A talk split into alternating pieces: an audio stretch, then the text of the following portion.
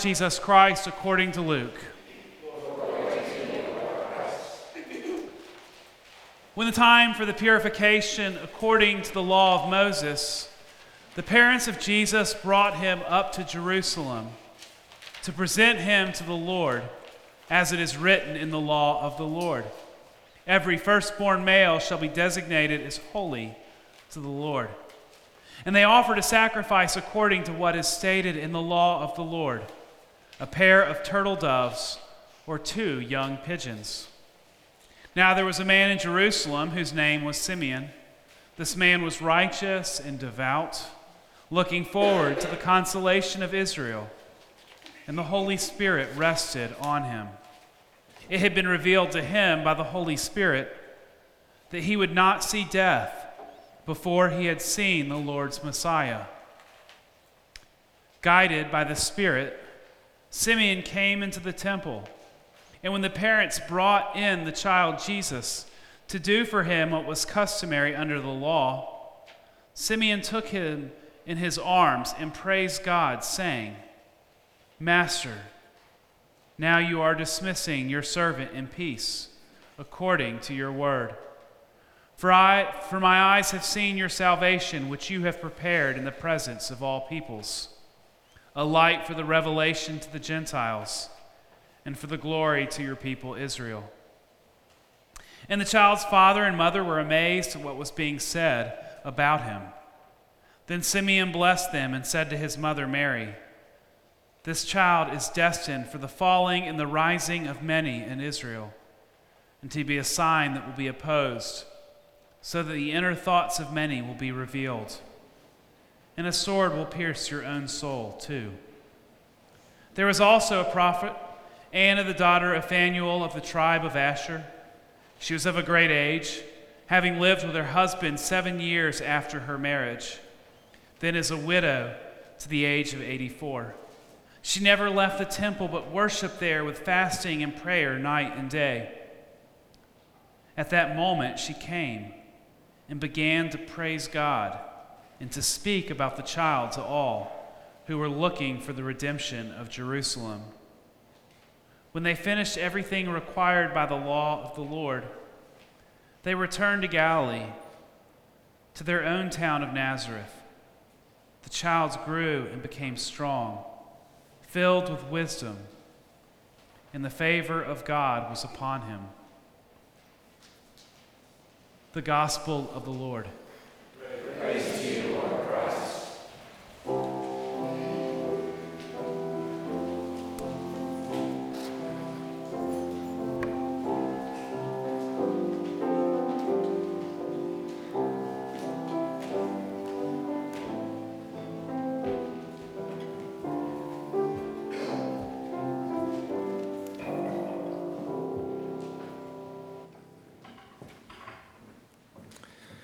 May God use and overrule my words. May God's word only be spoken and God's word only be heard.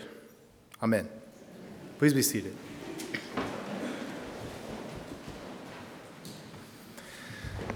Good morning. morning. Greetings from Camp McDowell. I'm so glad to be here with you today and thank you for having me. I went to seminary at the School of Theology at Sewanee, the University of the South. Yes, that's a mouthful to say. Seminary lasts for three years, in case you didn't know that, and while I was there, quite a few of the professors went on sabbatical. I'm still holding out on hope that it was not because of me. So, when your professors go on sabbatical, other professors have to fill in, and class must go on and on and on and on. My class was fortunate enough to be taught by the dean of the School of Theology for two of our classes. The Right Reverend J. Neil Alexander taught us Pastoral Theology 2 and Liturgics. One day in Pastoral Theology 2, he told us about an experience he had with a professor when he himself had first begun to teach in seminary. He told us every morning before classes would start, all the students and professors would gather in the chapel for morning prayer. this one professor in particular, an older gentleman, every morning before morning prayer would get to the chapel and he would pause outside just for a few minutes. He would lean on his walking stick and just look up in search of the skies. Naturally, a little curious, Bishop Alexander would kind of walk behind him as he entered the chapel. He'd pass behind the old professor, kind of looking up himself and try and figure out just what in the world he was looking at up there. Finally, one day he got up the nerve to ask him what he was doing. The old professor did not break his gaze. He, he stared up at the heavens as he said, As followers of Jesus, if we do not spend some time, some portion of our day watching expectantly for Jesus to return, what do we really believe in, anyways? That's one of those moments that my professor told me that he had bitten off a little more than he could chew. But what a wonderful idea, watching expectantly. That idea may be a bit antiquated for some of you, and maybe not. Maybe you believe Jesus will come descending down on a cloud with angels and cherubs and rays of light and music. And maybe you think it will happen in some other way. And maybe you think that some combination of both will happen. We are, after all, people of both and. This idea of the return of the Lord, the King of glory, our salvation, these are all understandings of God's return to God's people. We learn from Exodus that in the wilderness, God would dwell in the midst of the 12 tribes in Israel in the tabernacle made of goatskins. This dwelling would go on to become the temple once the Israelites settled in Jerusalem. And this tabernacle, later to become the temple, was the place where God's glory dwelt. Now, somewhere along the way, the prophets tell us that God's glory, the indwelling of God, left the temple. Our prophet friends also began to tell us about God's return, the Lord's return. From the prophet Ezekiel to our reading today from the Italian prophet Malachi. It'll hit the rest of you on the way home. From the prophet Ezekiel to our reading today from Malachi. There we go. There is a theme of God's glory being absent and its hopeful, expectant return to the temple. Ezekiel 10 is all about God's glory leaving Jerusalem with cherubs and fire and chariots. Many of the prophets refer to either some sort of departure of God or some sort of return. The reading from Malachi today says, Thus the Lord, see, I am sending my messenger to prepare the way before me and the Lord whom you seek will suddenly come to his temple. The messenger of the covenant in whom you delight, indeed, he is coming, says the Lord of hosts. Well, in today's gospel reading, the Lord has returned. Mary and Joseph bring Jesus to the temple for his presentation. Two young parents just doing what they know to be right according to the instruction from the God of their people. And as they deliver their firstborn according to this instruction of their faith, we meet Simeon. Simeon, the seer, who sums up all prophets with his words, which we call the Nunc Dimittis or the Song of Simeon, a Camp McDowell favorite. The Lord has returned to the temple. The old man was promised that he would not leave this world until his eyes had seen the Savior. Years of waiting, anticipating, and watching expectantly have finally come to this moment.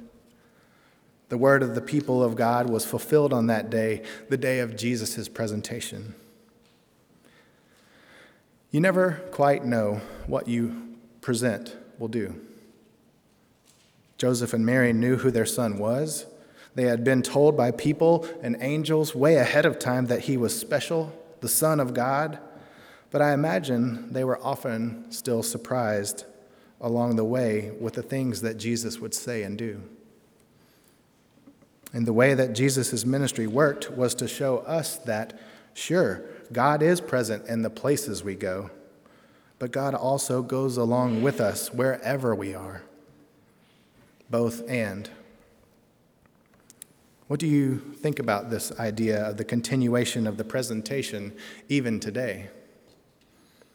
It is fascinating when you take a minute to think of the ways Christ has been presented to you and the ways you have been Christ to other people, especially in the ways that you do not recognize or maybe don't even get to see. A few years ago, I was flattered and humbled by a Facebook message from one of my campers from when I was a summer camp counselor at Camp McDowell. He wrote me and asked how I was and how everything was going, and I thought it was a little odd to be contacted basically out of nowhere, but was happy to chat with this person for a little bit. And then he wrote, I just want to thank you for something you did at camp one time all those years ago. We were playing frisbee up the field, and I had kind of gotten into it with one of the counselors on the other team. We eventually went to catch the same frisbee at the same time, and he just flat out tackled me.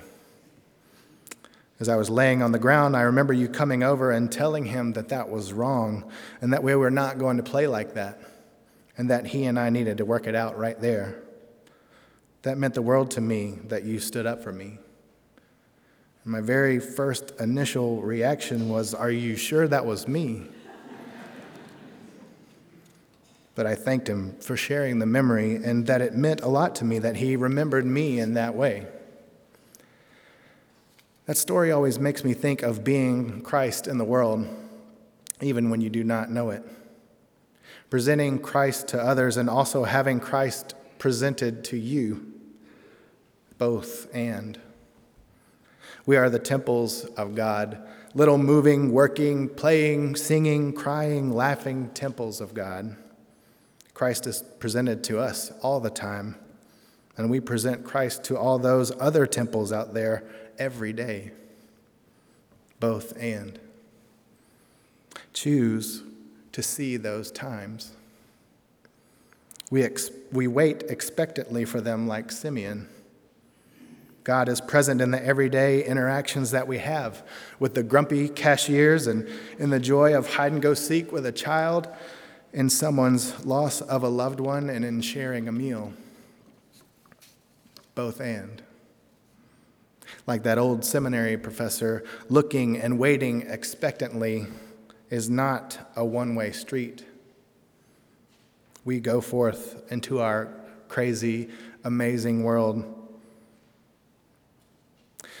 We are both waiting expectantly for Christ to present, to be present to us, and for the ways that we may present Christ to others. Amen.